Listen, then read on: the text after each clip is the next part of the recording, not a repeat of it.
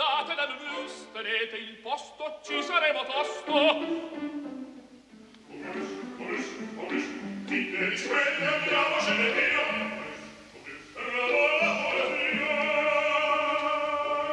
Momus, il caffè dell'opera.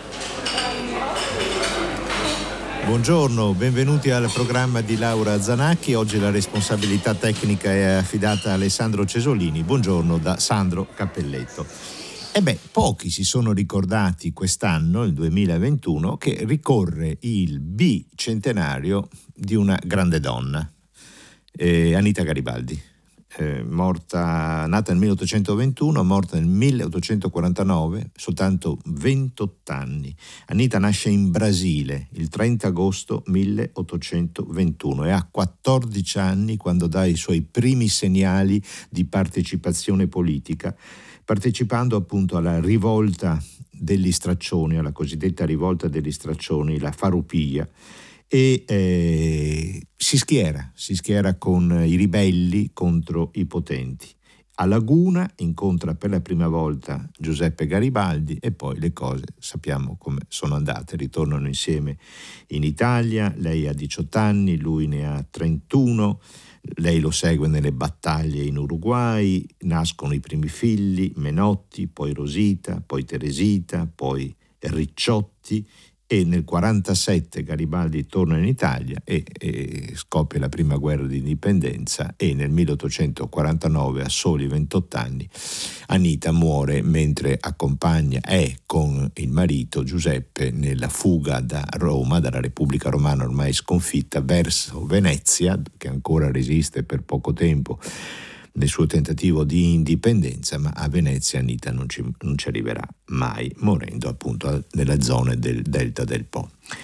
Fausto Sebastiani e Stefano Cucci ci sono due compositori, si sono ricordati di Anita e il prossimo giovedì, giovedì 21 ottobre, all'oratorio del Gonfalone eh, di Roma, debutta Anita e Costanza, due Garibaldi che fecero l'Italia. Sono due melologhi, rispettivamente su musica appunto di eh, Fausto Sebastiani il primo, su Anita e su Costanza di Stefano Cucci, il secondo, chi è Costanza? Harriet Constance Hopfracht, scusatemi, è una uh, signora inglese che sposa Ricciotti Garibaldi, uno dei figli di Anita e di uh, Giuseppe partono per l'Australia, ritorneranno in Italia anni dopo e anche questa è una storia molto avventurosa, molto documentata e eh, l'idea di fondo dei due eh, compositori che lavorano su testi rispettivamente di Giovanni Briganti e di Cecilia D'Amico è quella di onorare queste due donne straniere, Anita brasiliana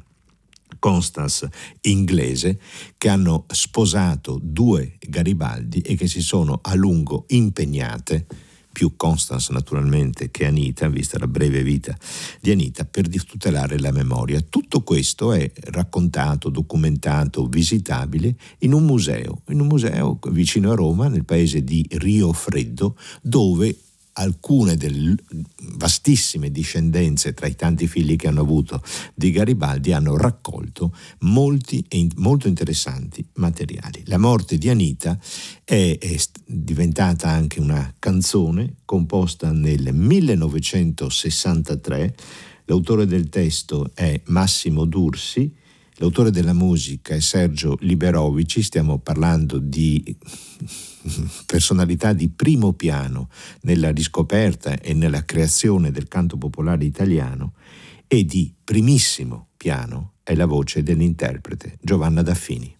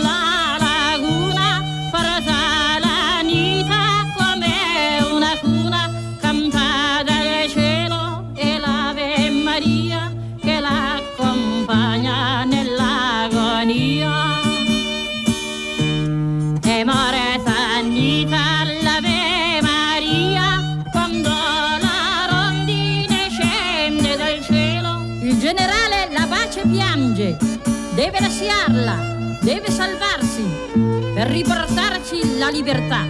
E chi lo salva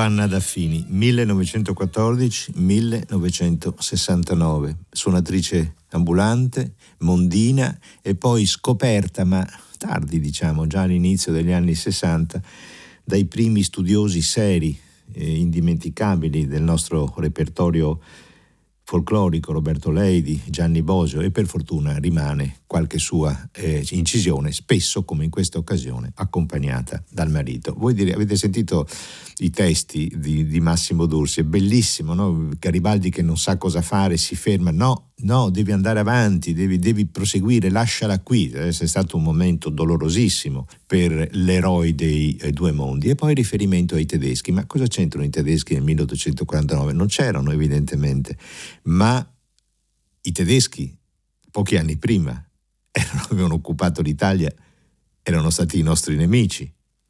E form- alcune formazioni partigiane si chiamavano le formazioni garibaldine, le brigate Garibaldi, quindi il nesso è immediato. E questa anche la vitalità, l'originalità, l'inventiva del canto popolare. Allora, ci siamo occupati di Anita Garibaldi in vista di questi due melologhi che il prossimo giovedì ricordano due Garibaldi donne che fecero l'Italia, Anita e Costanza. Ma proprio in questi giorni, il 17 ottobre del 1771, 250 anni fa, ed è un po' il cuore del programma di oggi di Momus, debuttava a Milano, sì, è un salto temporale molto forte, ma facciamolo, facciamolo insieme, debuttava a Milano una festa teatrale. Libretto di Giuseppe Parini, musica di Wolfgang Amadeus Mozart. Qual è l'occasione? Eh, le grandi nozze tra Ferdinando, terzogenito di Maria Teresa, imperatrice d'Austria, e Maria Beatrice Ricciarda d'Este, figlia di Ercole, duca di Modena. Gran matrimonio d'affari, grandissima pompa, 15 giorni di festeggiamenti. Ma il fatto davvero incredibile è che un ragazzino quindicenne, Mozart, riceva la commissione per comporre un'opera in un'occasione così significativa. Dove si svolge il tutto? Al Reggio Ducal Teatro di Milano, che sorgeva all'interno di Palazzo Reale di Milano, perché non ci fossero dubbi. Era un teatro finanziato totalmente dalla corte stessa e naturalmente attraverso le opere dovevano veicolare dei messaggi molto precisi. Chi sono i protagonisti dell'Ascanio in Alba? Sono tre. Sono Mamma Venere, suo figlio Ascanio e la promessa sposa, Silvia, una ninfa. È un'opera dove non c'è drammaturgia, non c'è teatralità. Il libretto di Giuseppe Parini, ma Giuseppe Parini non ha molta scelta, deve semplicemente celebrare il fasto, la grandezza, le origini mitologiche degli Asburgo che si volevano discendere addirittura da Enea. E Mozart fa quello che può fare, soprattutto dal punto di vista della vocalità.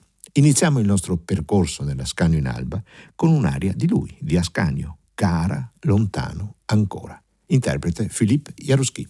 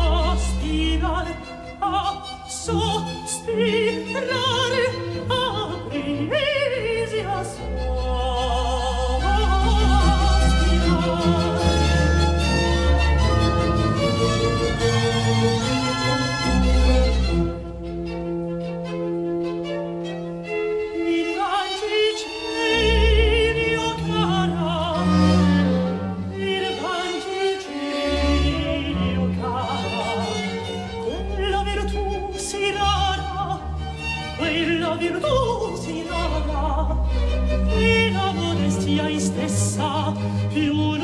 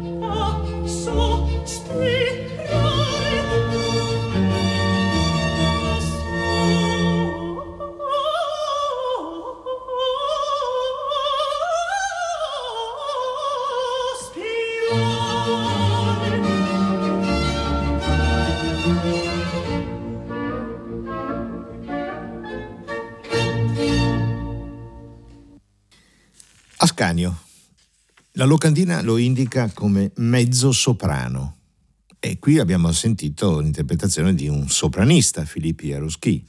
Beh, sarebbe difficile per la nostra mentalità di oggi immaginare che il principale protagonista maschile nel ruolo di un innamorato, innamorato di lei, di Silvia, cara, lontano ancora la tua virtù macese, mi è bastato guardarti da lontano per innamorarmi di te, sia interpretato da una voce non specificatamente maschile. Ma dobbiamo cercare di immaginare il gusto del tempo. Non era il sesso dell'interprete a delineare il personaggio, era la sua vocalità.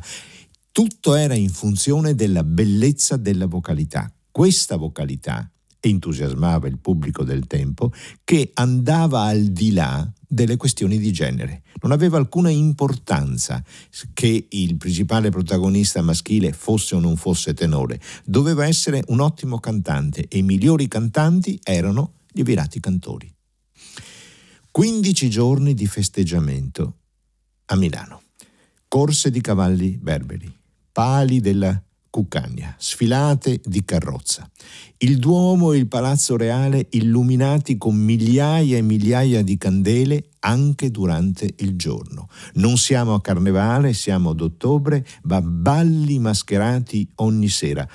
Tutti gli allestimenti, tutte le scenografie, tutte le decorazioni sono state affidate dalla Corte di Milano, la Lombardia allora faceva parte dell'impero austriaco, a un architetto di Foligno, Giuseppe Piermarini, recentemente nominato Imperial Regio Architetto. Dopo pochi anni sarà Piermarini a costruire nel 1778 il teatro La Scala. Tutto è raccontato da Giuseppe Parini in una relazione. Parini in questa occasione recita due parti in commedia, cioè è l'autore del libretto ed è anche incaricato dalla corte milanese poi di redigere il, la cronaca di quello che è successo in 15 giorni.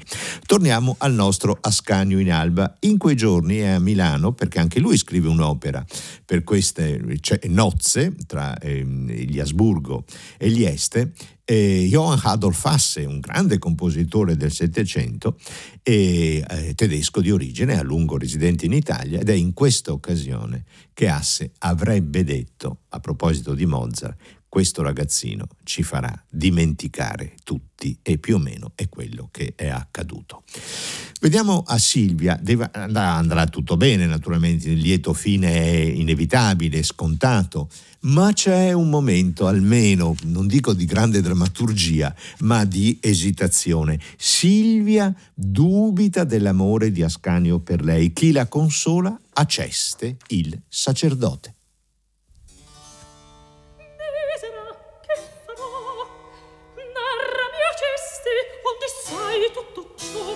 Medea me disse Quando?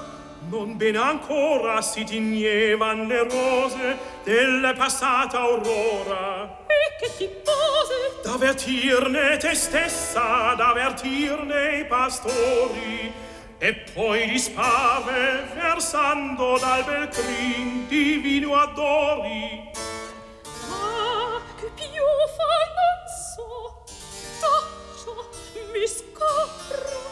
ninfa si turba numi che sarà mai. No che non lece insibil uopo all'anima innocente ceran gli affetti loro oh de mia ceste cieli che dir mi vuoi qual duol ti opprime in sì felice istante?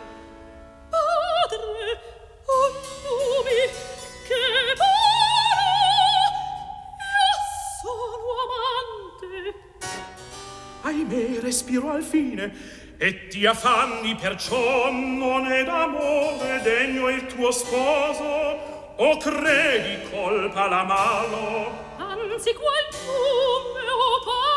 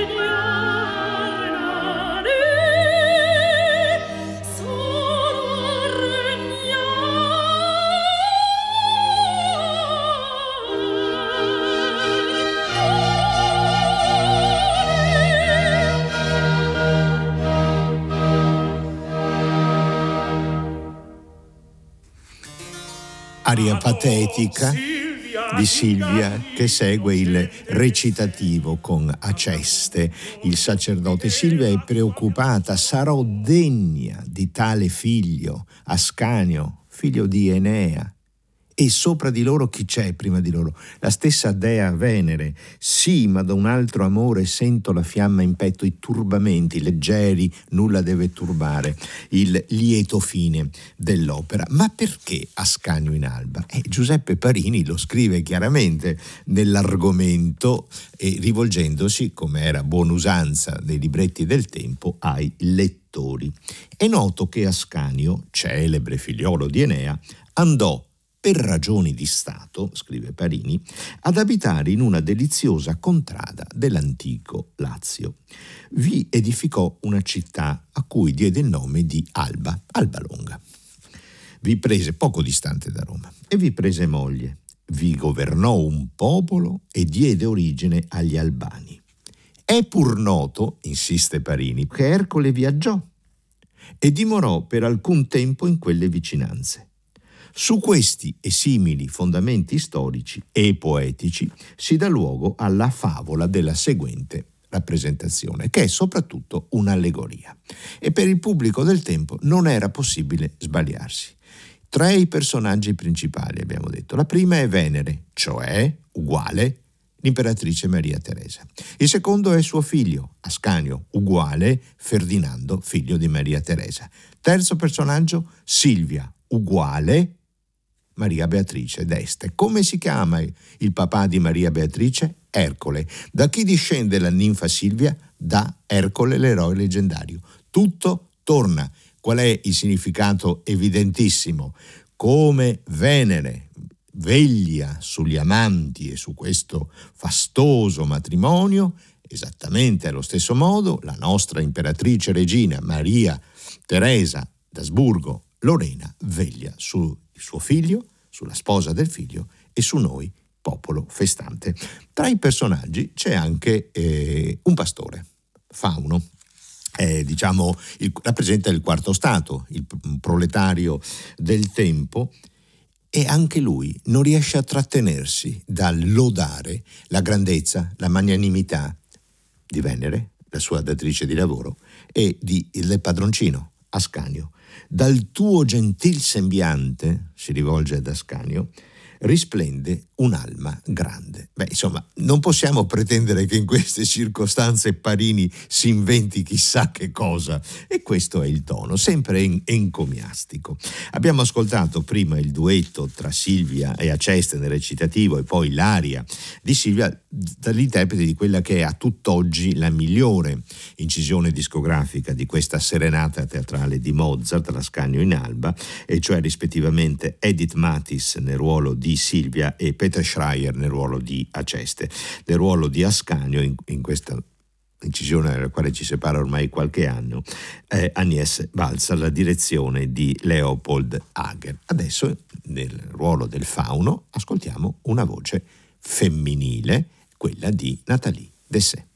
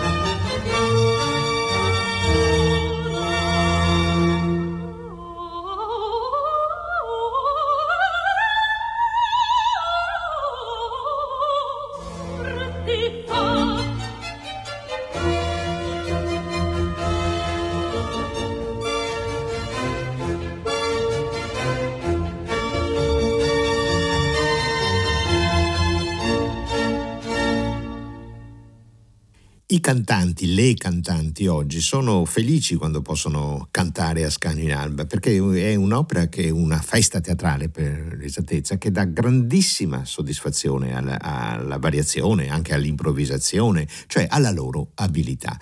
Eh, Natalie Dessé nel ruolo di Fauno. I disegni realizzati da Giuseppe Piermarini per questa occasione sono tutti conservati alla Biblioteca Comunale di eh, Foligno ed è bello vederli perché si ha un un'immediata idea della grande pompa pensata dagli Asburgo per questa occasione. Addirittura gli Asburgo, come atto di, magnific- di munificenza verso il popolo, decidono che a 500 giovani coppie di sposi della Lombardia eh, venga offerto un pubblico banchetto e alle spose venga assegnata una dote, 500, quindi banchetto per mille persone, se sono 500 coppie. Evidentemente a corte, a Palazzo Reale, qualche ministro delle finanze deve aver alzato il sopracciglio e detto, beh, stiamo attenti che qui va bene che siamo in extra budget, ma qui andiamo in extra, extra budget. E allora improvvisamente, nonostante l'annuncio fosse stato già diramato, le coppie da 500 scendono a 250. Va tutto bene in quei 15 giorni di festeggiamenti, tranne un incidente. A causa di un gran colpo di vento, cade una delle tribune allestite durante, lungo il corso per assistere alla sfilata delle sfarzose carrozze di tutti gli illustrissimi invitati, due morti e 50 feriti. Ma questo non deve turbare naturalmente la festosità dell'occasione. Mamma Venere si preoccupa, ma eh, sarà degna di te? Questa Silvia la conosci bene, sei proprio sicuro? E cosa risponde Ascanio? Ah, di Sinobi l'alma quanto parlar vorrei, se le virtù di lei tutte saper pretendi, chiedile a questo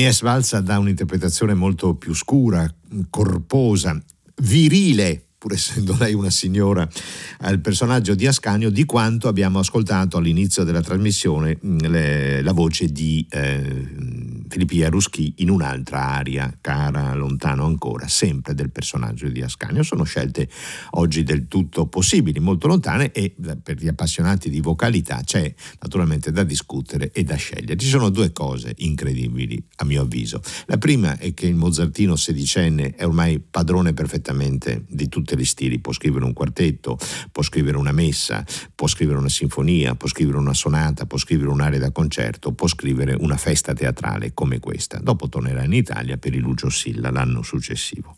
Ma la seconda cosa forse ancora più incredibile, è che a questo ragazzino, per tre anni di seguito, il Reggio Ducal Teatro di Milano, la Corte degli Asburgo a Milano, commissiona tre opere, una dietro l'altra, Mitridate, Ascanio, Lucio Silla, come se in Italia, il paese che esportava compositori, cantanti, strumentisti in tutta Europa, perché in tutta Europa si cantava italiano, non ci fossero compositori degni di eh, scrivere un'opera per queste occasioni. E questo è anche un punto da indagare nella biografia mozartiana. Come va a finire? Beh, va a finire tutto molto bene.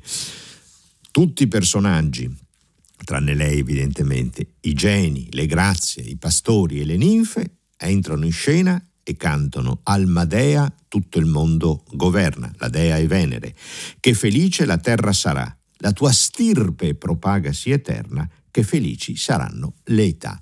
Maria Teresa come Venere, gli dei del tempo come di un tempo che fu, come gli Asburgo, qui e ora.